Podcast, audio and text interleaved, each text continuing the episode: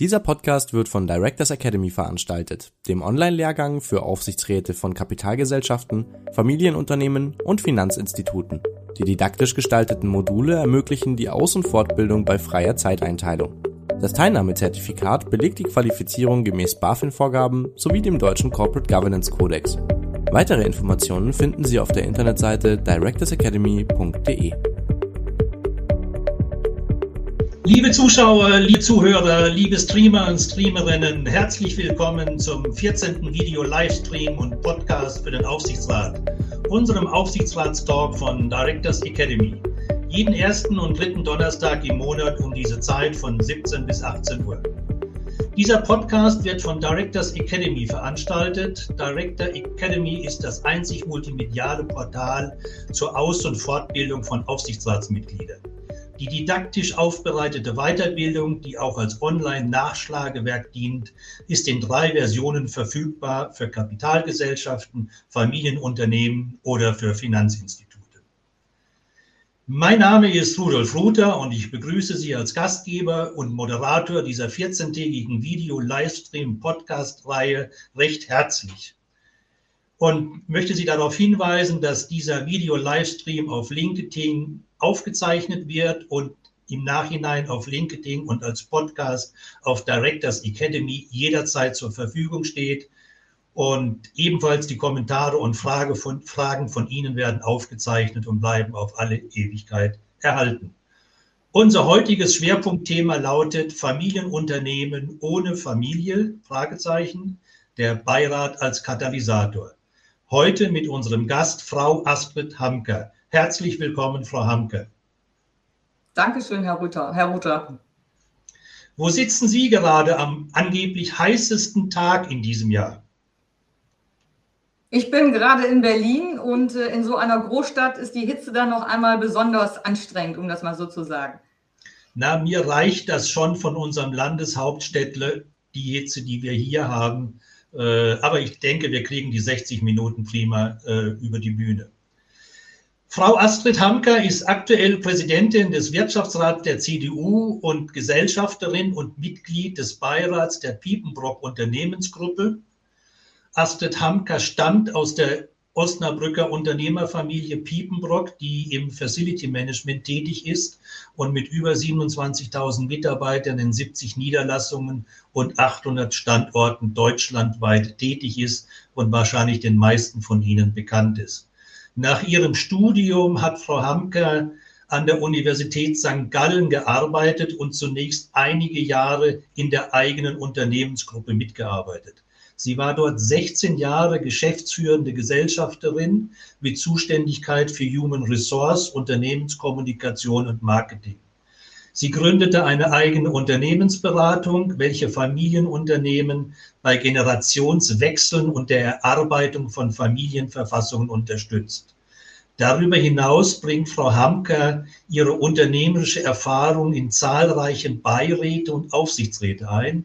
Sie ist unter anderem Mitglied in den Aufsichtsräten der Drägerwerk AG, der Schmitz Cargo Bull AG, der Possel Unternehmensgruppe. Sie ist Beiratsmitglied bei der Tengelmann Verwaltungs- und Beteiligungs GmbH in München, sowohl oder sowie auch bei der Felix Schöller Gruppe. Frau Hamker ist seit 2005 Mitglied des Präsidiums des Wirtschaftsrats Deutschland und war vor ihrer aktuellen Präsidentschaft Bundesschatzmeisterin. Liebe Frau Hamker, bevor wir zu unserem Thema kommen, die Süddeutsche Zeitung hat anfangs des Jahres geschrieben, Lobbyistin mit exklusivem Zugang zur CDU-Spitze. Frau Hamker, macht Ihnen Politik im Moment noch Spaß? Also zunächst einmal muss ich die, äh, den Titel der Süddeutschen äh, korrigieren. Der Wirtschaftsrat ist ein unternehmerischer Berufsverband, der sich für die soziale Marktwirtschaft einsetzt. Wir haben 12.500 Mitglieder in Deutschland, repräsentieren ungefähr 5 Millionen Arbeitsplätze. Und wir sind keineswegs eine Lobbyorganisation, denn wir haben alle Unternehmensgrößen bei uns vertreten und auch alle ähm, Branchen, die man sich aus der deutschen Wirtschaft vorstellen kann. Und wir sind überhaupt keine Lobbyorganisation, sondern wir setzen uns ein für die Politik im Sinne der sozialen Marktwirtschaft und es wurde 1963 von Ludwig Erhard gegründet und äh, aus der Zeit heraus stammt auch unser Gaststatus im Bundesvorstand der CDU. Und äh, ich denke, in diesen Zeiten äh, beschweren wir uns alle über falsche Rahmenbedingungen. Das ist nicht jetzt erst seit der Ampelregierung der Fall, das war auch vorher in der Großen Koalition der Fall. Und wenn ich dort meinen Gaststatus wahrnehme, dann sitze ich dort als Unternehmerin und ich sitze dort auch als Vertreterin eines Verbandes und kann natürlich völlig frei meine Interessen dort vertreten und das tue ich auch, sonst würde ich ja auch meinen Mitgliedern nicht gerecht werden. Von der Warte her ähm, ist das eine, äh, ein Angriff einer, ich sage mal ganz ehrlich, linken Lobbyorganisation, uns diesen Platz hier streitig zu machen. Ähm, aber ich denke, es ist sehr, sehr wichtig, denn wenn man jetzt in die Politik hineinschaut, stellt man fest, dass da sehr wenig wirtschaftlicher Sachverstand vertreten ist. Das ist das eine. Und das andere ist, was mir auch am Herzen liegt, ein solches Ehrenamt auszuüben wir sind auch als Unternehmer auch auf die unternehmerischen Rahmenbedingungen angewiesen und ich habe eben über meine Verbandsarbeit oder wir auch als Verband mit allen, die sich bei uns einbringen, die Möglichkeit, hier gestaltend Einfluss zu nehmen. Und also äh, wir haben die soziale Marktwirtschaft als Kompass, vielleicht noch der letzte Satz. Und mit der sozialen Marktwirtschaft sind wir ja die letzten Jahrzehnte sehr gut gefahren. Da haben wir den Wohlstand erarbeitet, den wir heute haben. Und wir sind eben jetzt auch an einem ganz, ganz entscheidenden Punkt. Denn wenn wir jetzt nicht die richtigen Weichen stellen, dann werden wir vieles von dem, was wir erarbeitet und erwirtschaftet haben, aufs Spiel setzen. Und da haben weder wir als Wirtschaft ein Interesse dran, aber natürlich auch die Politik nicht. Absolut. Aber ich stelle fest, es macht Ihnen noch Spaß, trotz der etwas anstrengenden Zeiten. Aber lassen Sie uns mal in die Richtung unseres Themas kommen. Äh, wie sind Sie denn zu Ihrem ersten familienfremden Mandat gekommen in einem Aufsichtsgremium? Das ist über Netzwerke äh, gegangen. Äh, ich bin ja, da werden wir noch drauf kommen, 2009 bei Piepenbrock aus der Geschäftsführung ausgeschieden, musste mich dann auch neu aufstellen und mir haben dann eben einige befreundete Familienunternehmer gesagt, bring doch deine Expertise einfach mal in Beiräte und Aufsichtsräte ein. Und äh, über verschiedene Netzwerke ähm, war man natürlich dann auch bestimmten Personen bekannt und äh, in, aus den Netzwerken heraus bin ich dann auch angesprochen worden und so kam dann das erste Mandat äh, zu mir. Das war ein mittelständisches Unternehmen in Niedersachsen, wo ich äh, auch die Gesellschafterfamilie kannte und die wollten eine Person haben, die Erfahrung mit Familienunternehmen hat und die haben mich dann in ihren Beirat reingeholt. Ja. Also die, das erst, die ersten Mandate sind äh, über Netzwerke gelaufen. Ja. Äh, Sie haben 2012 Ihre eigene Unternehmensagentur oder Beratung gegründet mit dem Schwerpunkt Familienunternehmen in Konfliktsituationen. Äh, haben Sie für diese Themen heute überhaupt noch Zeit? Habe ich heute nicht mehr, weil ich natürlich auch, Sie haben die Mandate aufgelistet, dort äh, gut beansprucht bin. Aber der Hintergedanke war damals der, dass ich eben nicht wusste, wo führt mich der weitere berufliche Weg hin. Und es gab letztendlich zwei, zwei Gleise, auf die ich gesetzt habe. Das eine war, die Erfahrung einzubringen in der Beratung von Familienunternehmen, was das Thema Konflikte Nachfolgegestaltung und Family Governance ist. Und der andere Weg war eben Beirats- und Aufsichtsratsarbeit. Äh, und dieser Weg Beirats-Aufsichtsratsarbeit hat sich aber in den letzten, letzten Jahren so gut entwickelt, dass ich da voll ausgelastet bin und dass ich für meine Beratung äh, gar keine zeitlichen Freiräume mehr habe.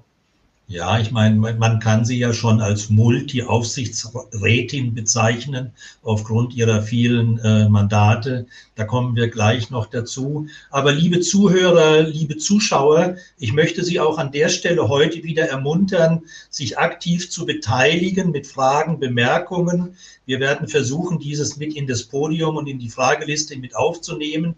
Aber mich würde an dieser Stelle auch wieder eine klassische Frage interessieren.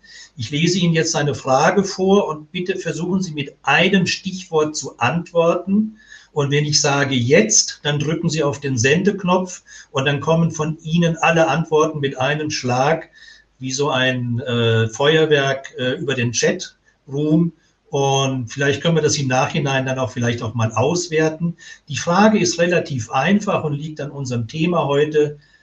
Was ist Ihrer Meinung nach das größte Risiko für ein Familienunternehmen? Bitte nur ein Stichwort eingeben. Was ist Ihrer Meinung nach das größte Risiko für ein Familienunternehmen? Stichwort eingeben, drei, zwei, eins und jetzt auf den Sendeknopf drücken und absenden. Und wir machen mal weiter und schauen nachher mal, was, was Sie äh, alle reingeschrieben haben. Unser Thema Familienunternehmen ohne Familie. Als wir uns in der Vorbesprechung, Frau Hamker, über den Titel des heutigen Gesprächs verständigt haben, haben Sie spontan diesen Titel vorgeschlagen. Familienunternehmen ohne Familie. Das hat sich sicher von, mit, im Wesentlichen von Ihrer persönlichen Erfahrung mit Ihrer eigenen Familie und Ihrem Familienunternehmen äh, zu tun gehabt, weil, wie gesagt, im Jahr 2009 wurden Sie von Ihrer Mutter und Ihren Brüdern aus der Geschäftsführung abberufen, nachdem Sie sich deren Vorhaben, den von Ihrem Vater eingesetzten und Vater und Hauptgesellschafter eingesetzten und verfügten Beirat abzuschaffen, widersetzt haben. Ihr Vater Hartwig Piepenbrock war einige Monate zuvor aufgrund einer Demenzerkrankung handlungsunfähig, ist handlungsunfähig geworden. Ich will jetzt von Ihnen keine Internas und privaten Dinge hören, aber das Thema war ja damals auch sehr breit in der Öffentlichkeit. Aber was war damals im Haus Piepenbrock der Grund für ein so wesentliches Zerwürfnis, was an die Corporate Governance des eigenen Familienunternehmens gegangen ist.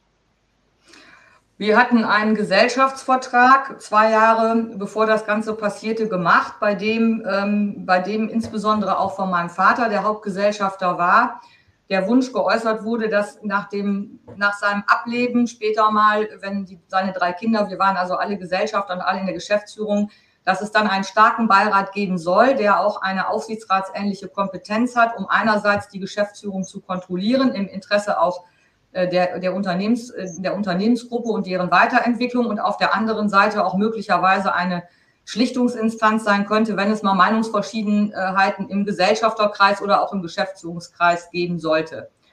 Und diese Regelung haben wir zwar gemeinsam getroffen, aber am Ende des Tages, wie das in patriarchalisch geführten Familienunternehmen ist, hat mein Vater sehr stark seinen Wunsch durchgedrückt und der hat nicht den Resonanzboden bei meinen Brüdern gefunden, dass sie gesagt haben, wir finden einen Beirat wichtig, wir haben kein Problem damit, wenn wir kontrolliert werden, wir ähm, äh, sind uns bewusst, dass wir letztendlich, äh, wird sich ja ein Beirat auch nie gegen die äh, Interessen der Gesellschafter stellen, wenn die sich einig sind. Und meine Brüder haben dann äh, relativ zeitnah, nachdem mein Vater handlungsunfähig äh, äh wurde, mich vor die Frage gestellt oder vor den Gesellschafterbeschluss gestellt, diesen Beirat abzuschaffen. Und das ging in unserem Fall nur einstimmig. Äh, und ich habe dann gesagt, ich werde äh, diesen Beirat nicht abschaffen, solange mein Vater lebt und Hauptgesellschafter ist, weil ich mich moralisch daran gebunden und verpflichtet fühle weil der Gesellschaftsvertrag auch erst zwei Jahre alt war.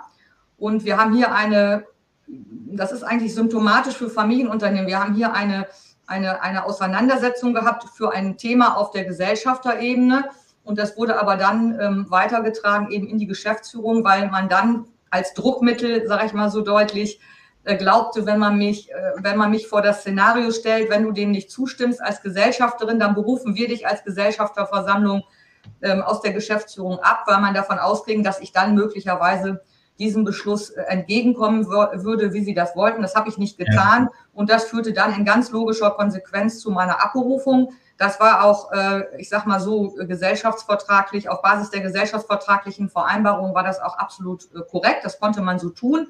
Wie man das moralisch sieht, ist eine ganz andere Sache. Aber das ist ja auch oft in Familienunternehmen. Wenn es dann zu Krisensituationen kommt, äh, dann werden vielleicht auch Vereinbarungen, die man mal getroffen hat, Zusagen sind dann nicht mehr wichtig, sondern dann wird, äh, wird hart gespielt und dann werden eben auch Gesellschafter, Gesellschaftsverträge so umgesetzt, wie es denn gemacht werden sollte. Aber das Problem war sicherlich, dass man zwar einen Gesellschaftsvertrag hatte, von dem man auch ausging, dass alle den tragen, aber dass zu dem Zeitpunkt, als der abgeschlossen wurde, letztendlich Vorbehalte gegen einen solchen Beirat da war. Und äh, da hätte man sicherlich vielleicht eher mal die Befindlichkeiten aufnehmen müssen und irgendwo äh, einen Resonanzboden schaffen müssen. Und das ist aber, ist aber leider nicht der Fall gewesen. Ja, ich meine, das ist ja eine interessante Erkenntnis, dass man, obwohl man eigentlich rechtzeitig an eine solche Situation gedacht hat, obwohl man rechtzeitig vertragliche Regelungen gefunden hat im Gesellschaftsvertrag etc. etc., äh, es dann hinterher nichts genützt hat, weil man natürlich Verträge ändern kann oder nicht einhalten kann etc. Äh, und Sie sagten jetzt so lapidar, man hätte viel mehr dafür sorgen müssen, einen gemeinsamen Resonanzboden zu finden. Wenn Sie die Uhr zurückdrehen könnten, was hätte denn damals Ihr Vater beziehungsweise alle gemeinsam anders machen sollen, hätten können, äh, ohne diese, sage ich mal, negative äh, Erlebnisse durchlaufen zu müssen, die ja sicher für eine kurze oder längere Zeit auch schädlich aufs Geschäft fürs Familienunternehmen waren. Man hätte sich vielleicht auch mal eher mit der Rolle eines Beirates auseinandersetzen müssen. Ein Beirat ist ja kein Drohpotenzial für, für geschäftsführende Gesellschafter, der äh, denen vielleicht sagt, sie machen es falsch oder der da, ich sag mal so, äh, reingerätscht, sondern Beirat ist ja am Ende einerseits ein Sparringspartner, der durchaus auch mal äh, zur Verfügung steht, wenn man sich über bestimmte Dinge äh, austauscht und auf der anderen Seite, in unserem Fall war es eben kontrollierend. Und ich denke, dass das Problem war, dass man sich vielleicht mit dieser kontrollierenden Rolle nicht ernsthaft auseinandergesetzt hat und dass es da gewisse Vorbehalte war, weil natürlich tut sich ein Gesellschafter schwer, wenn er bestimmte Kompetenzen abgibt an einen Beirat, der ja im Regelfall von familienfremden Personen besetzt wird. Und ich glaube, das war eher das Problem, Problem bei uns, dass als das abgeschlossen wurde, man das auch nicht durchdacht hat. Was bedeutet das eigentlich in Konsequenz? Und als es dann sozusagen anstand, da gingen dann bei einigen die Alarmglocken an und da hat man gesagt, nee, wir wollen das leider, wollen das dann lieber doch nicht so haben. Aber ja. ich sag mal, ich sag auch, ein Beirat wird sich ja nie, wenn Gesellschafter sich einig sind, wird er sich ja nie dagegen stellen.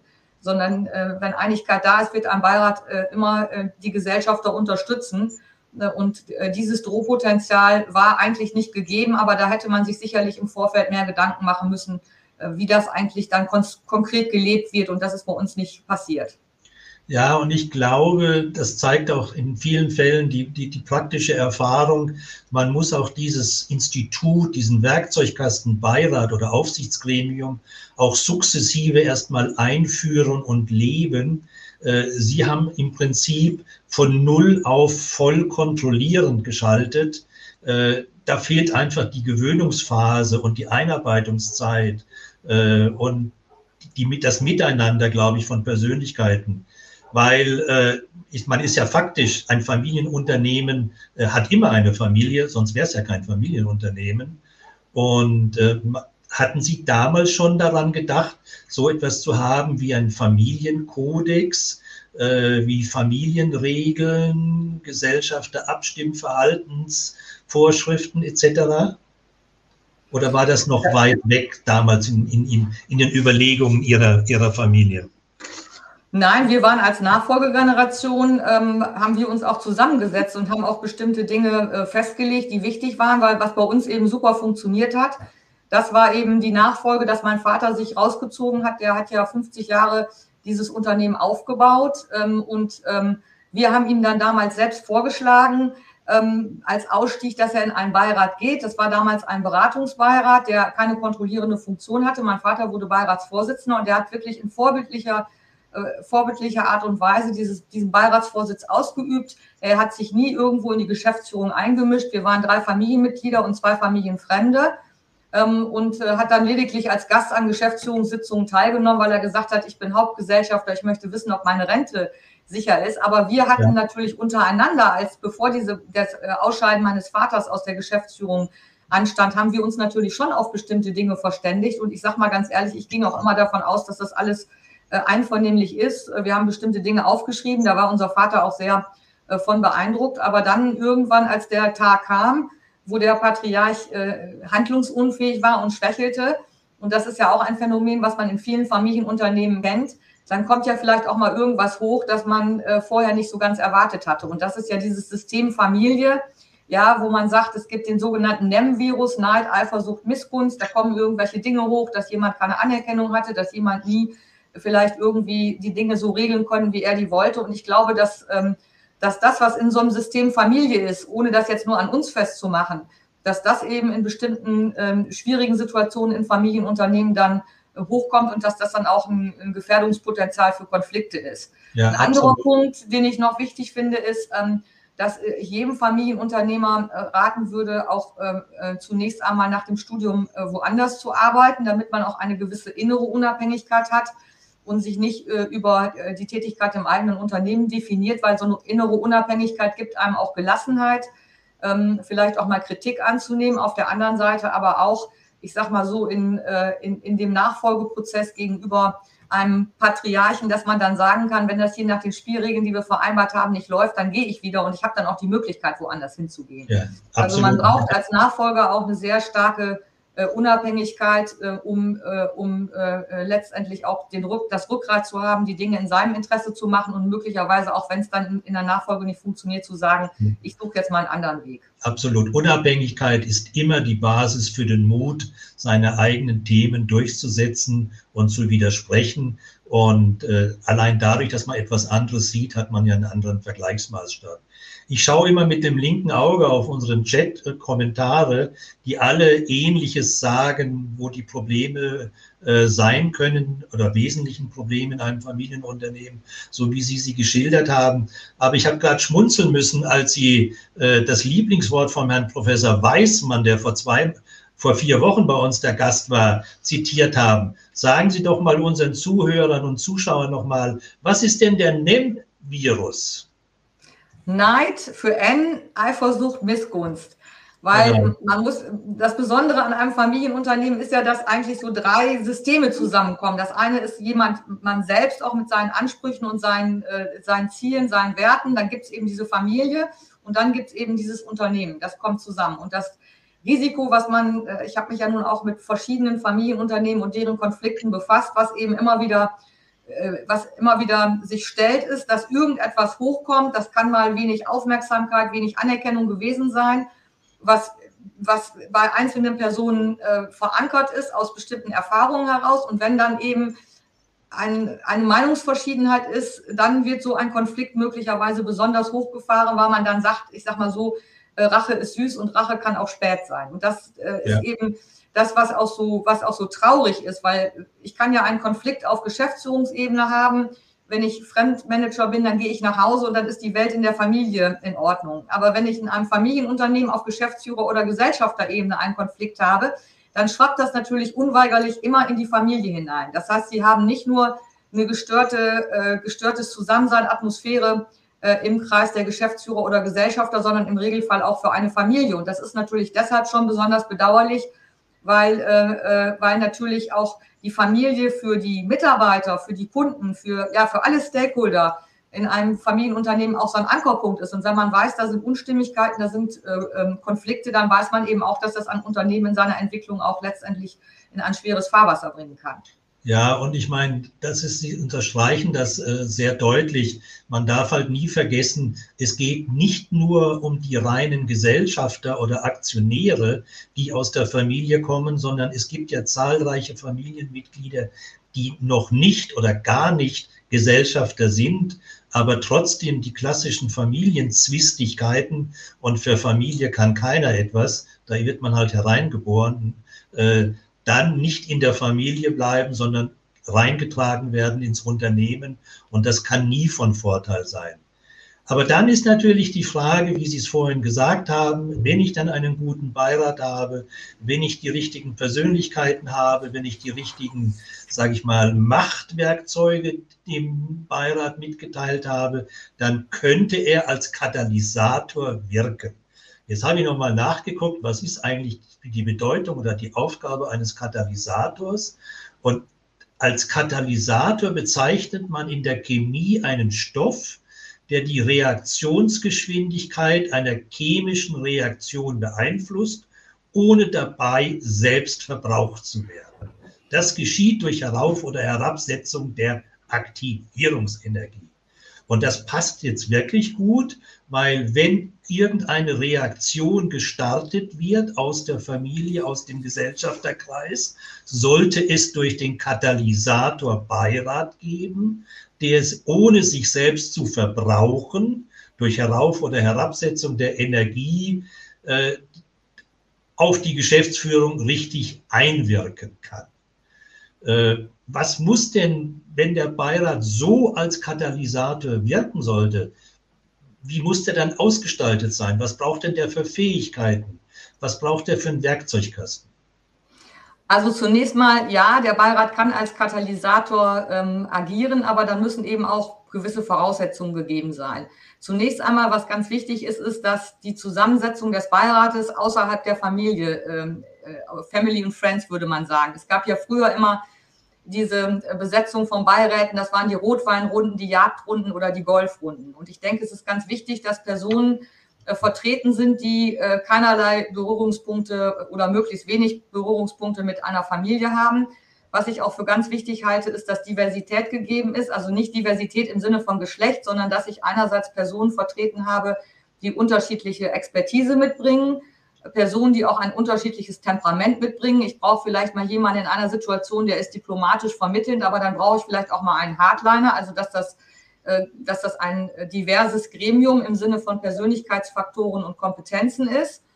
Die Mitglieder sollten sich natürlich durch Integrität und Unabhängigkeit auszeichnen. Unabhängigkeit ist sicherlich ganz wichtig, dass man jetzt nicht äh, auf dieses auf ein Mandat angewiesen ist finanziell, weil man sonst Gefahr läuft, zum Ja-Sager zu werden. Und ähm, ein Beirat kann natürlich auch nur dann als Katalysator agieren, wenn er entsprechend mit Kompetenzen ausgestattet ist. Das heißt, es sollte schon genau festgeschrieben sein im Gesellschaftsvertrag, äh, welche Beschlüsse hat ein Beirat zu fassen äh, und inwieweit kann er eine kontrollierende Aufgabe wahrnehmen. Es gibt ja auch Beratungsbeiräte, die als Sparringspartner dienen. Das ist sicherlich gut, aber es ist natürlich häufig auch ein Feigenblatt, dass jemand sagt, naja, ich habe so einen Beratungsbeirat und wenn ich Lust habe, dann frage ich mal und wenn ich keine Lust habe, dann konsultiere ich den entsprechend äh, nicht. Und ähm, eine ganz, ganz besondere Rolle nimmt sicherlich der Vorsitzende ein äh, eines Beirates, weil der natürlich einerseits auch äh, mit der Geschäftsführung interagiert, weil der die Themen setzt, weil er die Beiratsmitglieder informiert und letztendlich auch, weil der Vorsitzende den Kontakt zum Gesellschafterkreis ähm, führt. Ja. Das darf man ja auch nicht vernachlässigen. Ich habe ja auch Konstellationen, Goldene wo Regel, einen Mix, bin. wo man sagt, äh, wie viel Prozent sollten Familien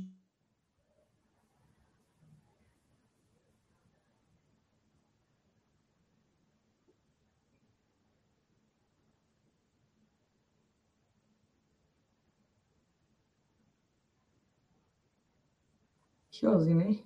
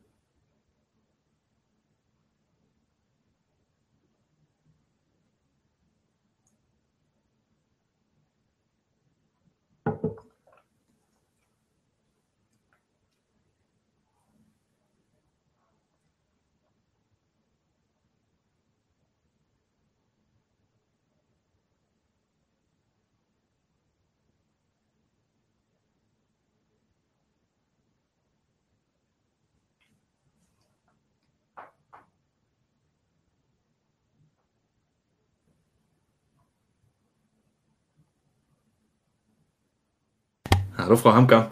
Ähm, wir Hallo. warten noch ganz kurz, ob Herr Ruther es schafft, wieder ins, ähm, in den Podcast wieder reinzukommen. Scheint so, als wäre sein Internet abgebrochen. Ja, okay.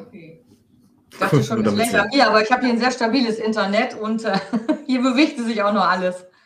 Nein, nein, an Ihnen liegt es nicht. Ähm, ich schaue gerade, ob wir ihn gleich wieder reinholen können. Ähm, weiß nicht, vielleicht können Sie in der Zwischenzeit noch äh, irgendwas Spannendes erzählen fürs Publikum? Das kann ich machen, ja. Wunderbar. Kann ich einfach loslegen? Ja, natürlich, gerne. Wir haben gerade eine technische Störung, aber ich wollte vielleicht noch mal, bis wir den Herrn Ruther wieder gefunden haben, vielleicht noch mal vier Funktionen äh, eines Beirates nennen, die aus meiner Sicht ganz relevant sind. Das eine ist, dass ein Beirat natürlich eine sogenannte Support-Funktion hat. Das heißt, der Beirat dient eben für die Geschäftsführung, sicherlich auch teilweise für Gesellschafter als Sparingspartner oder auch als Berater. Das ist vor allen Dingen deshalb interessant, weil man natürlich von Personen, die eben außerhalb des Unternehmens sind, die eine andere Branchenexpertise mitbringen, durchaus äh, mal ähm, Input bekommen kann oder sich auch entsprechend reflektieren kann. Das zweite ist die Kontrollfunktion, die wir eben angesprochen haben. Wenn also ein Beirat auch die Kompetenz hat, äh, Geschäftsführung zu kontrollieren, bestimmte Beschlüsse zu fassen. Und ein ganz wichtiger Punkt ist nach meinem Dafürhalten auch die sogenannte Objektivierungsfunktion wir haben ja gerade bei Familienunternehmen, wo einzelne Gesellschafter in der Geschäftsführung sind, aber andere vielleicht nicht, äh, durchaus auch das Risiko für ein gewisses Spannungsfeld. Und dieses Spannungsfeld kann eben entstehen dadurch, dass die Familienmitglieder, die in der Geschäftsführung sind, weitaus mehr Informationen haben, weil sie natürlich im Driver Seat sitzen. Und das kann durchaus an der einen oder anderen Stelle dann auch mal bei Gesellschaftern, die eben inaktiv sind, zu ähm, ja, Irritationen führen. Und da denke ich, ist der Beirat auch sehr, sehr wichtig zu entfamilisieren, also zu objektivieren. Und das letzte, äh, der, die vierte Funktion aus meiner Sicht, die wichtig für Beiräte sind, ist auch eine sogenannte Brückenfunktion. Man ist ja auch sehr viel in Kontakt mit den Gesellschaftern eines Familienunternehmens und übernimmt dahingehend eine Brückenfunktion, dass man ein Gefühl dafür hat, welche Werte ist den Gesellschaftern wichtig, wie stellen die sich die Ausrichtung des Unternehmens vor. Und das ist natürlich entscheidend, dass der Beirat das auch entsprechend weiß, wenn er seine Rolle als ja. Beirat dann äh, kontrollierend wahrnimmt. Aber diese Brückenfunktion, ich nenne das immer gerne, das ist die Vertrauensbrücke zwischen Gesellschaftern, Beirat und Geschäftsführung in die andere Richtung. Äh, diese Vertrauensbrücke kann ja eigentlich nur entstehen, äh, weil eine Brücke ist etwas, was über Wasser verbindet, was unter Wasser schon verbunden ist. Also es muss Vertrauen da sein.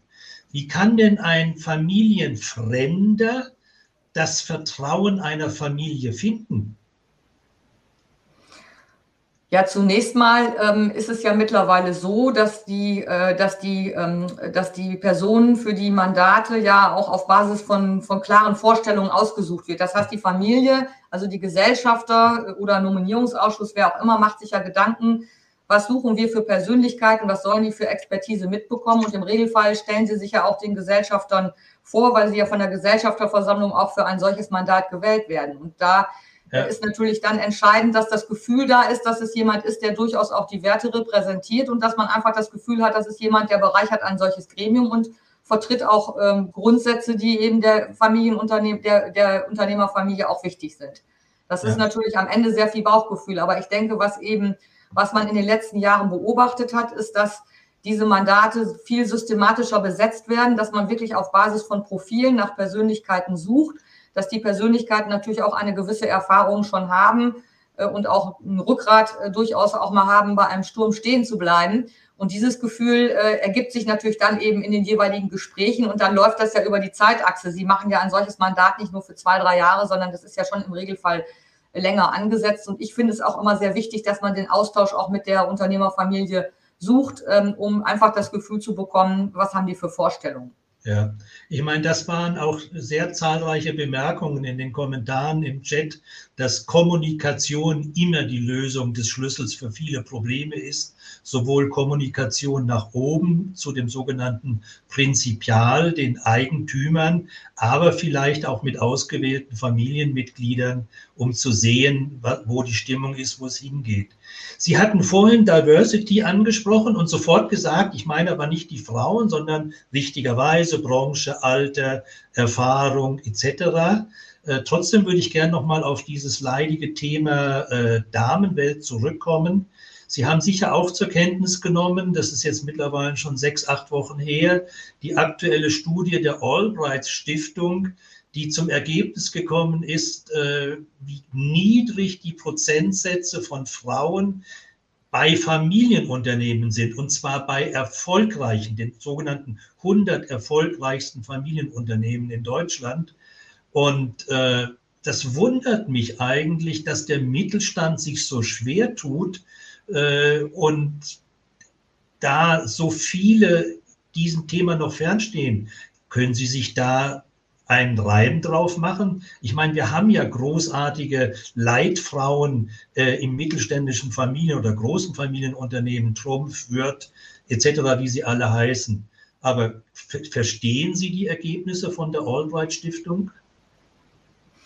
Ich verstehe die deshalb, weil ich denke, ich sage immer so, der Goldfischteich ist nicht ähm, gut genug gefüllt. Wir haben ja gerade auch, wenn wir die Aufsichtsratsbesetzung, Beiratsbesetzung sehen, sucht man natürlich schon Personen auch, die eine gewisse, ähm, die, die eine gewisse Führungsposition erreicht haben, eine gewisse Expertise haben. Und da ist natürlich äh, bei viel, in vielen Bereichen sind die Frauen noch nicht so ganz äh, vertreten, sodass eben das Potenzial, aus dem ich schöpfen kann für solche Mandate, immer noch leider äh, relativ begrenzt ist. Aber ich denke, das wird sich über die Zeitachse ähm, auswachsen. Ich bin ja auch erklärte Gegnerin der Quote, nicht nur äh, ordnungspolitisch als Präsidentin des Wirtschaftsrates, sondern eben auch äh, von meinem Verständnis her, weil ich sage Ihnen ja. ganz ehrlich, ich wollte nicht abgestempelt werden als Quotenfrau, äh, weil man meinte, man müsste jetzt mal eine Frau suchen, sondern ich möchte dort ähm, vertreten sein, weil ich bestimmte Kompetenzen besetze, die jetzt in dem Mandat entsprechend gefordert sind. Wenn Sie diese ähm, äh, Frauen äh, ansprechen, Bettina Wirth ist ja auch meine Vizepräsidentin, und ich sehe das ja auch bei uns im Wirtschaftsrat, wir sprechen ja auch äh, Unternehmerinnen oder Vorständinnen an. Da fragen natürlich viele an, ja. Und bei Frauen ist ja dann häufig so, dass sie sagen, ich habe das Unternehmen, ich habe die Kinder und ich werde dann schon von meinem Verband gefragt. Und dann ist teilweise, weil diese die wenigen Frauen, die man ansprechen kann für bestimmte Positionen, dann schon so gefragt sind, ist einfach schlichtweg die kapazitative Verfügbarkeit nicht mehr gegeben. Ich ja. denke aber, das wird sich ähm, im Laufe der Zeit, äh, wird sich das ähm, äh, auswachsen. Und ich denke, was wichtig ist, ist, dass es Netzwerke gibt, wo man eben auch Frauen ermutigt. Ich selbst mache das auch immer wieder mal an verschiedenen Stellen, habe gerade die Woche noch mit einer jungen Frau gesprochen, die sich für Aufsichtsratsmandate interessiert, habe der Tipps gegeben. Und Frauen sind da einfach weitaus zurückhaltender. Die können sich vielleicht selbst nicht immer so aktiv verkaufen und vermarkten. Und ich denke, das ist ganz wichtig, dass man einfach sagt, wie so ein Mentorenkonzept, man nimmt sich derartiger Potenzialträger einfach mal an und gibt da so ein bisschen Schubs, dann, ähm, dann wird das auch in die richtige Richtung gehen. Ja, nochmal zurückzukommen, Sie haben das schöne Bild geprägt, äh, den Goldfischteich, den müsste man vergrößern, damit man dort mehr herausschöpfen kann. Wie könnte man denn das machen? Was ist denn Ihre Meinung von Listen und Datenbanken? Also ich weiß oder wir wissen alle vom Verband der deutschen Unternehmerinnen, die haben eine Liste von potenziellen Mandatsträgerinnen. Äh, würde es Sinn machen, wenn der Verband der Familienunternehmen eine ähnliche Datenbank oder eine ähnliche Liste führen würde? Das gibt es ja in verschiedenen Bereichen, gibt es ja, gibt es ja derartige Listen, aber ich sag mal, die Frauen müssen natürlich auch den Mut haben, neben ihrem unternehmerischen Betätigungsfeld oder eben neben ihrem Job als Geschäftsführung, wenn sie, wenn sie Fremdmanagement sind, müssen sie den Mut haben, auch sich für solche Mandate zu interessieren. Und es muss dann aber auch der Rücken freigemacht werden, dass das Unternehmen sagt, wir gestatten das auch, dass jemand ein solches Mandat ähm, äh, wahrnimmt. Das heißt, man braucht dann auch eben die entsprechende äh, Unterstützung. Ähm, aber solche, äh, solche äh, Listen gibt es und ich halte auch viel von diesen Schulungsmaßnahmen. Ich bin selber damals auch bei dieser VDU-Schulungsmaßnahme gewesen, weil das durchaus auch einem nochmal ein anderes Verständnis gibt, was bedeutet so ein Mandat. Weil viele ja. können sich das ja auch gar nicht vorstellen, wie läuft das ab, was muss ich für eine Expertise, wie viel zeitliche Beanspruchung ist das. Und deshalb glaube ich, sind sowohl solche Qualifizierungsmaßnahmen gut, aus denen sich ja auch wiederum Netzwerke ergeben und aus den Netzwerken ergeben sich dann auch die sogenannten Listen des Goldfischteiches. Ich meine, der Hinweis ist eigentlich der, äh, ja, es mag sein, dass der Teich mit den Goldfischen klein ist, aber es gibt viele Teiche, wo viele Goldfische drin sind und man muss halt einfach durch alle Teiche durch und nicht vielleicht nur in seinem näheren Umfeld oder äh, wie ich im Chat lese, vielleicht nicht nur in seinem politischen Umfeld suchen, sondern einfach die Suche nach qualifizierten Persönlichkeiten breiter an, anlegen. Ich würde gerne nochmal zurückkommen zum Thema Konflikte. Wir haben ja jetzt sehr breit besprochen, Konflikte in der Familie, die sich, wenn es keinen starken Beirat gibt, keinen Katalysator, äh, vielleicht direkt auf die Geschäftsleitung und auf die Ergebnisse des Familienunternehmens niederschlagen. Aber unglücklicherweise haben wir ja noch jede Menge andere Konflikte und Krisen im Moment, die aus dem Unternehmen heraus aus der Umwelt, äh, aus dem Tätigwerden als solches äh, resultieren. Und da ist eigentlich meine Frage an Sie, weil Sie ja sehr erfahren sind. Sie sind ja in, in, zahlreichen Aufsichtsgremien unterschiedlicher Größe, unterschiedlicher Branche, sowohl Familie als Kapitalmarkt orientiert. Wie muss denn in dieser volatilen Welt der Beirat agieren, dass er diese Unternehmensrisiken für sein Unternehmen zeitnah korrekt und richtig äh, identifiziert, kontrolliert und minimiert, aber insbesondere, dass er dann auch schnell agiert und handelt. Also wie früher vier Präsenzsitzungen und dann werden die aktuellen Probleme alle drei Monate besprochen. Das funktioniert ja heutzutage gar nicht mehr, wo ich ja teilweise strategische Entscheidungen innerhalb von Wochen oder Tagen oder sogar Stunden fallen muss. Also meine Frage ist, wie stellt ein Beirat heutzutage sicher, dass er das Unkontrollierbare kontrollieren kann? Also zunächst mal, Herr Ruther, Sie haben es ja eben gesagt, also Beiratsarbeit heißt jetzt nicht vier oder fünf Sitzungen im Jahr und dann ist es das gewesen, sondern das ist durchaus anspruchsvoller geworden. Einerseits natürlich jetzt durch diese ganzen Rahmenbedingungen, die wir haben, Corona-Krise, äh, konjunkturelle Risiken, Ukraine-Krieg, aber natürlich auch vorher schon im Zuge der Governance.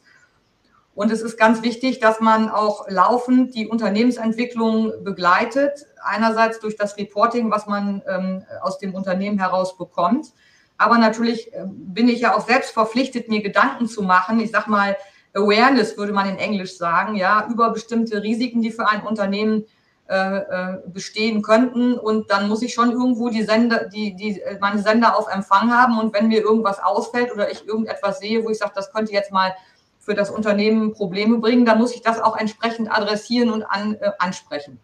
Was jetzt das Thema äh, Begleitung durch das Gremium betrifft, sieht man ja gerade jetzt so die letzten zwei, drei Jahre in dieser Corona-Zeit, dass die Unternehmen doch sehr stark auch in Szenarien äh, agieren, was das Reporting betrifft. Oft gibt es ein Ice Age-Szenario, das ist dann so nach dem Motto, wenn der Worst-Worst-Case eintrifft, dann gibt es irgendwo so einen normalen Geschäftsbereich, manchmal gibt es auch dann äh, Best Case.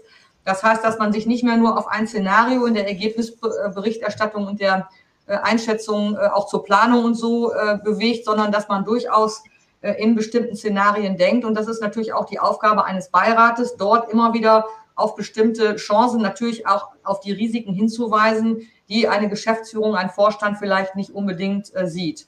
Und bei dieser ganzen Begleitung in diesem Krisenfeld ist natürlich der Vorsitzende derjenige, der die meiste Verantwortung trägt, weil der ja im Regelfall mit der Geschäftsführung laufend im Dialog ist, weil er die Sitzung vorbereitet, die Themen auch vorgibt. Und ähm, ich bin ein großer Freund auch von Wiedervorlagen in Sitzungen, auch von guter Protokollführung, nicht nur Ergebnisprotokolle, wo man Beschlüsse äh, äh, festhält, weil man doch feststellt, manchmal diskutiert man dann ähm, sehr lang und sehr ausgiebig, weil gerade operativ irgendetwas ist und da kommen viele wichtige Impulse rein und bevor die auf der Strecke bleiben, sollte man ihnen eine Wiedervorlage geben, die man sich dann eben auch an der einen oder anderen Stelle wieder rausholt, weil man in ruhigerem Fahrwasser ist. Und das ist natürlich sehr, sehr stark die Aufgabe des Vorsitzenden, der da letztendlich derjenige ist, der da auch irgendwo wie so ein Dirigent vorne steht und den Takt vorgeben muss. Ja, wir hatten vorhin mal erwähnt, dass ein guter Beirat in einem Familienunternehmen aus einem Mix besteht von familieneigenen äh, Mitgliedern und familienfremden.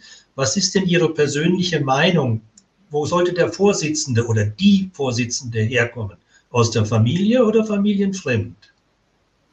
Das ist eine gute und eine schwere Frage, die ich gar nicht so äh, pauschal beantworten möchte, sondern ich denke, das ist sehr stark abhängig von der Konstellation, die ich habe. Ich kenne einige Familienunternehmen, bei denen sind die Unternehmer dann äh, in den Ruhestand gegangen, also aus dem aktiven Geschäftsleben raus in einen Beirat. Und häufig ist es so, dass die dann natürlich schon sagen, möchte auch den Beiratsvorsitz haben, weil der eine wichtige Position hat und weil derjenige ja meistens auch noch Hauptgesellschafter ist.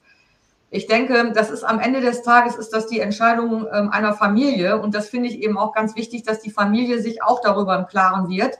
Haben Familienmitglieder und das tut man im Rahmen einer Governance, haben Familienmitglieder äh, sollen die die Möglichkeit bekommen, sich in ein äh, Gremium wie Beirat einzubringen. Genauso wichtig wie die Frage ist, die eine Familie zu klären hat, hat, äh, hat ein Gesellschafter die Möglichkeit, äh, in das Management des Unternehmens reinzugehen? Und wenn ja, auf welcher Ebene? Gibt es nur Top-Management oder ist auch die Möglichkeit im mittleren Management?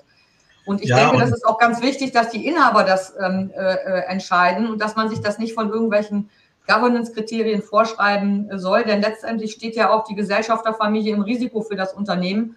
Und wenn ich im Risiko stehe, dann möchte ich auch eine Handlungsfreiheit ähm, haben, was meine Entscheidungen betrifft. Und es ist ja auch eine unternehmerische Entscheidung, wie ich einen solchen Beirat besetze. Deshalb ja. kann man nach meiner Meinung dieses pauschal überhaupt nicht ähm, beantworten. Ich meine, das ist das, was Sie ganz am Anfang vom Gespräch gesagt haben. Man muss eine gemeinsame Resonanz finden und dann kann man Verträge und Regeln machen. Und dazu gehört natürlich, dass man alle wesentlichen Entscheidungsträger fragt äh, und auch wie die Macht dann verteilt werden soll man könnte ja sagen, man macht pari pari im Beirat. 50 Prozent der Stimmen haben Fremde, 50 Prozent hat die Familie. Und dann sollte der Vorsitzende vielleicht aus der Familie kommen, damit er das Zünglein an der Waage ist. Aber es gibt natürlich auch Argumente in die andere Richtung. Aber wichtig ist, dass man da früher vorher drüber diskutiert, äh, damit man feststellt, dass alle im Wesentlichen die gleichen Vorstellungen haben. Und vielleicht braucht man dann auch noch andere Spielwiesen neben dem Aufsichtsgremium, Beirat oder Aufsichtsrat, wie zum Beispiel einem Gesellschafterausschuss, wo vielleicht wesentliche Dinge vorab äh, diskutiert werden, wo Personen Mitglied sind, die gar nicht im Beirat oder Aufsichtsrat dann hinterher selber sind. Äh, zu dem Thema Konflikte würde ich gerne nochmal, ich hatte beim letzten Gespräch, äh, habe ich den Professor Kormann zitiert, der einen sehr guten Beitrag vor kurzem beschrieben hat, der sinngemäß lautete, wir sind alle in einer Krise äh, und haben alle sehr anspruchsvolle Aufgaben. Äh, Piloten üben im Simulator den Absturz, Feuerwehrleute äh, üben an einem, äh, an einem Beispielhaus, was angesteckt wird, etc. Äh, nur die Frage ist, wo üben unsere Aufsichtsräte und Beiräte Krisensituationen? Jetzt haben Sie gerade in, in, in zwei, drei Halbsätzen angedeutet, ja, man kann ja vorweg planen, mehrere Szenarien festlegen, sogenannte Notfallpläne herausarbeiten. Aber lassen Sie uns das nochmal ein bisschen vertiefen. Wo kann ein Mitglied in einem Aufsichtsgremium, Aufsichtsrat oder Beirat solche außergewöhnlichen Krisensituationen üben? Gut, üben kann, er, kann der oder diejenige, die ja nicht, aber ich sag mal, sie werden ja auch in so ein, ein solches ähm, Gremium überhaupt erst ähm, hineingewählt, wenn sie, ich sag mal, so einen Track Record haben. Das heißt, wenn sie nachweisen, dass sie sich irgendwo an anderer Stelle als Führungskraft oder Unternehmerin entsprechend bewiesen haben.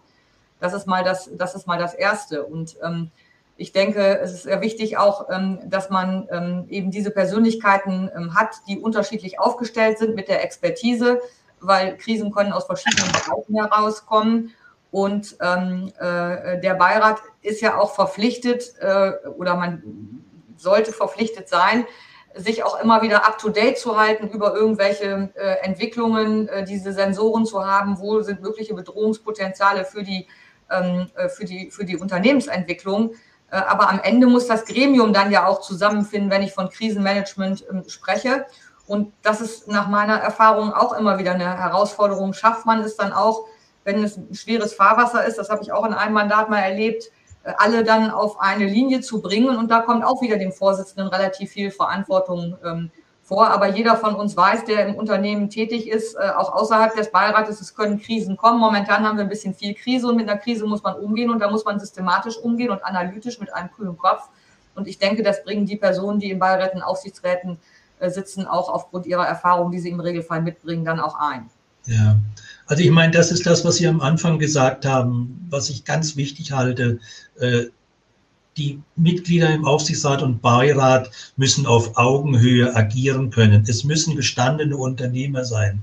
Sie müssen Vorstands- oder Geschäftsführungsaufgaben über Jahrzehnte wahrgenommen haben. Sie müssen selber schon mal ähnliche Krisen, die vielleicht anders abliefen und in einer anderen Tiefe und Bedeutung waren, aber mal gemeistert haben.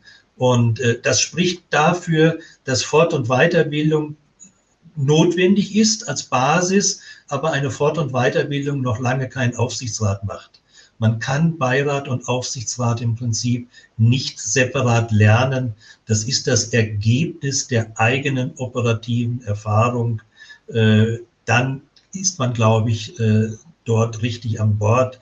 Und das ist auch die Meinung von vielen unseren Mitgliedern, wenn ich das in den, äh, in den Kommentaren sehe. Die Frage ist immer für die Öffentlichkeit, die ja nun sehr gewohnt ist von kapitalmarktorientierten Unternehmen, vorne dran DAX 40 äh, Unternehmen etc., breit informiert zu werden durch all die gesetzlichen Vorschriften. Familienunternehmen, die nicht kapitalmarktorientiert unter, Unternehmen sind, da ist man relativ oft überrascht, wenn da so Konflikte nach außen treten.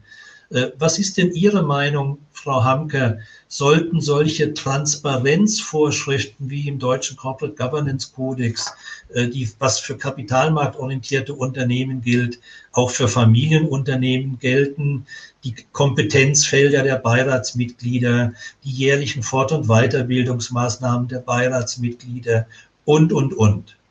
Brauchen deutsche Familienunternehmen eine höhere Transparenz gegenüber der Öffentlichkeit? Das sehe ich nicht so, weil ich habe ja auch eben gesagt, die Inhaberfamilie steht ja auch im Risiko für das Unternehmen. Und die Inhaberfamilie sollte auch die Möglichkeit haben, äh, selbst äh, äh, festzulegen, welche Kompetenzen ein Beirat hat. Das ist ja im Regelfall je nach Gesellschaftsform eine Selbstverpflichtung, dass man im Gesellschaftsvertrag festlegt, wir wollen ein Beirat, ein kontrollierendes ähm, Gremium haben. Aber ähm, wie weit diese Kompetenzen gehen und wie weit man sich auch transparent im gegenüber der Öffentlichkeit macht. Das ist ähm, nach meiner Meinung nach die Aufgabe der äh, Inhaber. Ähm, wir haben das Eigentum, Eigentum verpflichtet, steht im Grundgesetz und ich finde, äh, diese, diese unternehmerische Freiheit sollte man den Inhabern zugestehen, die ja am Ende des Tages auch im vollen Risiko mit ihren Unternehmen stehen. Ja.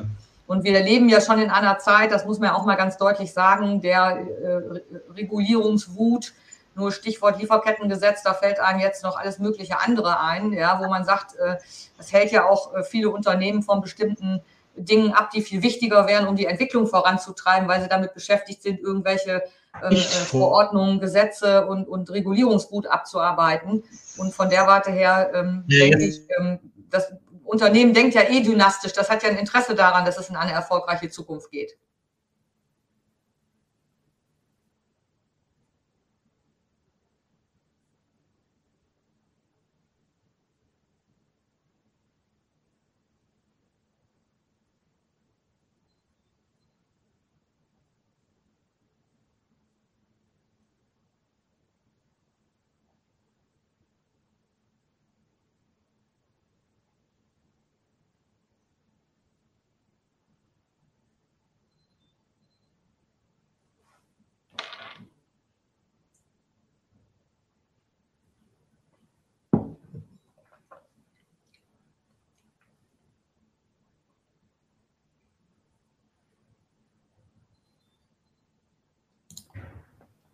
Ja, Herr Ruther scheint heute ähm, ein bisschen Probleme zu haben mit seinem Internet, tatsächlich. Ähm, äh, ja, Sie können einfach nochmal, wenn Sie möchten, an der Stelle von vorhin nochmal ansetzen oder ähm, einfach fortfahren, wie Sie möchten.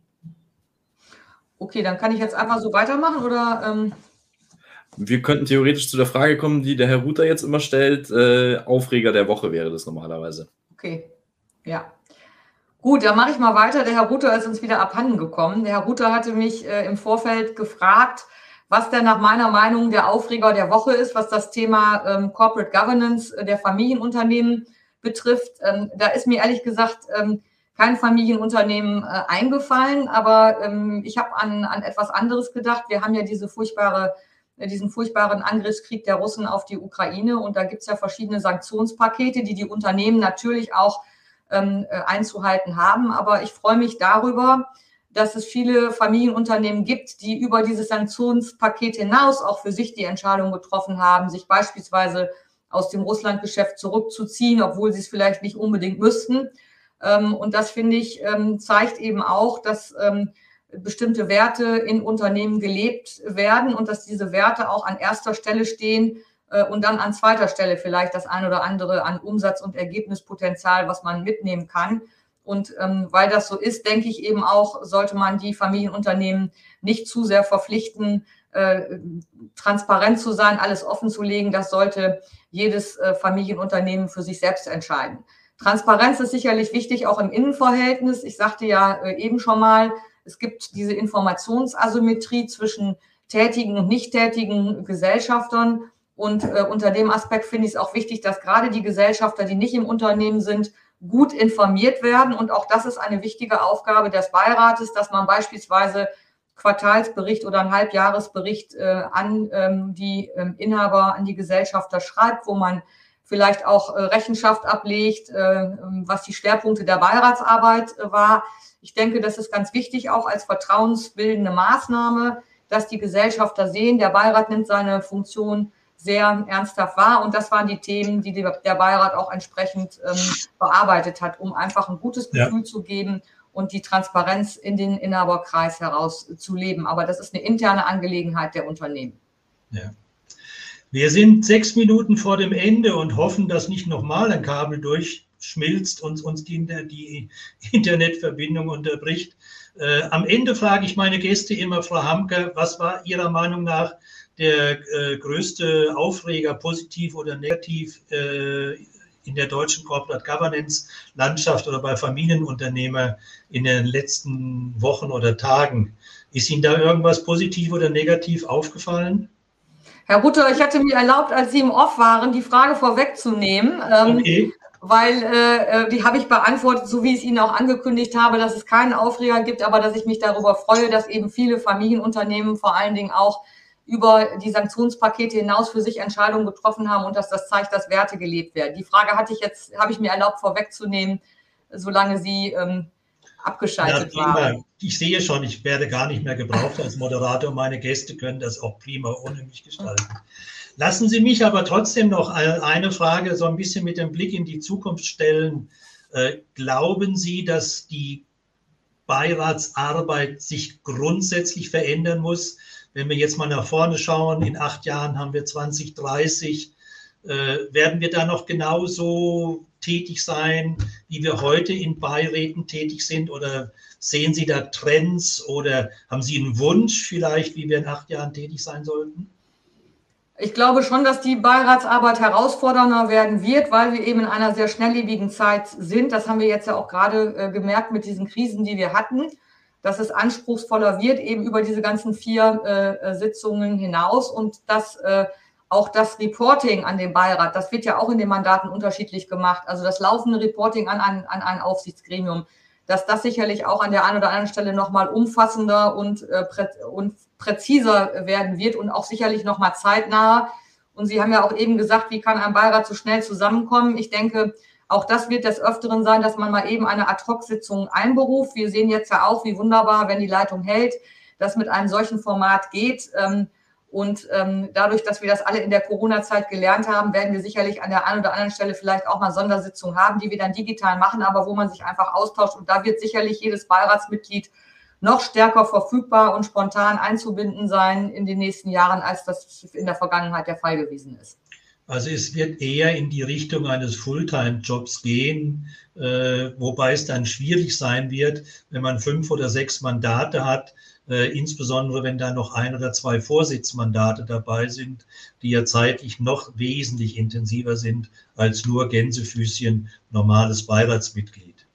Ja. Äh, wir sind kurz vor dem Ende. Können Sie uns irgendeine tolle Message mitgeben, die uns am Wochenende noch einfällt und an äh, ja, dieses Gespräch von heute denken? zu unserer Überschrift Familienunternehmen ohne Familie, der Beirat als Katalysator. Was geben Sie uns mit fürs Wochenende, Frau Hamke? Also ich habe mir mal einen Satz aufgeschrieben, weil mich das in der Beiratsarbeit aber auch generell momentan bewegt. Ich würde sagen, in einer schnelllebigen Welt achtsam und beweglich sein. Also achtsam ist das, was ich mit Awareness meine, die Antennen anhaben, aber auch beweglich sein in seinem Denken, dass man durchaus auch mal von einem Standpunkt abrücken muss, weil die Rahmenbedingungen sich verändert haben, um eben auf Herausforderungen und Risiken schnell agieren und reagieren zu können. Das denke ich ist ganz wichtig. Das wird jeder von uns im täglichen, äh, wo auch immer er oder sie unterwegs ist, äh, spüren ich habe da so ein bisschen das Bild eines Boxers, der sich auch immer wieder mal bewegen muss, je nachdem, was gerade passiert. Jetzt wollen wir nicht alle boxen und äh, kämpfen, aber die Welt hat sich geändert und wir müssen doch sehr, sehr achtsam sein, aber auch schnell reagieren können. Achtsamkeit und Beweglichkeit, das hört sich gut an. Äh, wobei das Bild mit dem Boxen, da fällt mir der alte dumme Spruch ein, der Boxer sagt immer gerne, geben ist besser als nehmen. Äh, so, aber das ist äh, sicher, Achtsamkeit ist heute in allen Lebenslagen wichtig und die Beweglichkeit erfordert natürlich auch, dass ich beweglich im Denken bin und dass ich manche Dinge denken kann. Also ich persönlich tue mich immer schwer bei solchen Themen wie zum Beispiel künstliche Intelligenz, Cybersecurity etc. Äh, ich glaube, da allein diese zwei Stichworte Da wären viele Aufsichtsgremien dankbar, wenn sie da trainierte Hirne in ihrer Runde hätten, die da besser denken können als äh, wie vielleicht die tradierten Konservativen, die dabei sind. Aber das ist das, was Sie ganz am Anfang auch sagten, äh, Diversität in den Persönlichkeiten, in den Erfahrungen, in den Kompetenzen, sodass in der Summe das Aufsichtsgremium hervorragend wirksam, kann, wirksam sein kann, achtsam und beweglich. Frau Hamker, recht herzlichen Dank. Sie waren heute ein toller Gast. Ich entschuldige mich für die technischen Störungen, die das unterbrochen haben. Aber das war ganz toll, Frau Hamker. Es hat mir sehr viel Spaß gemacht. Recht herzlichen Dank, dass Sie heute da waren. Danke Ihnen, Herr Ruther. Mir hat es auch viel Spaß gemacht. Und liebe Zuhörer, liebe Zuschauer, Ihnen auch recht herzlichen Dank, dass Sie heute am heißesten Tag Deutschlands uns zugehört und zugesehen haben.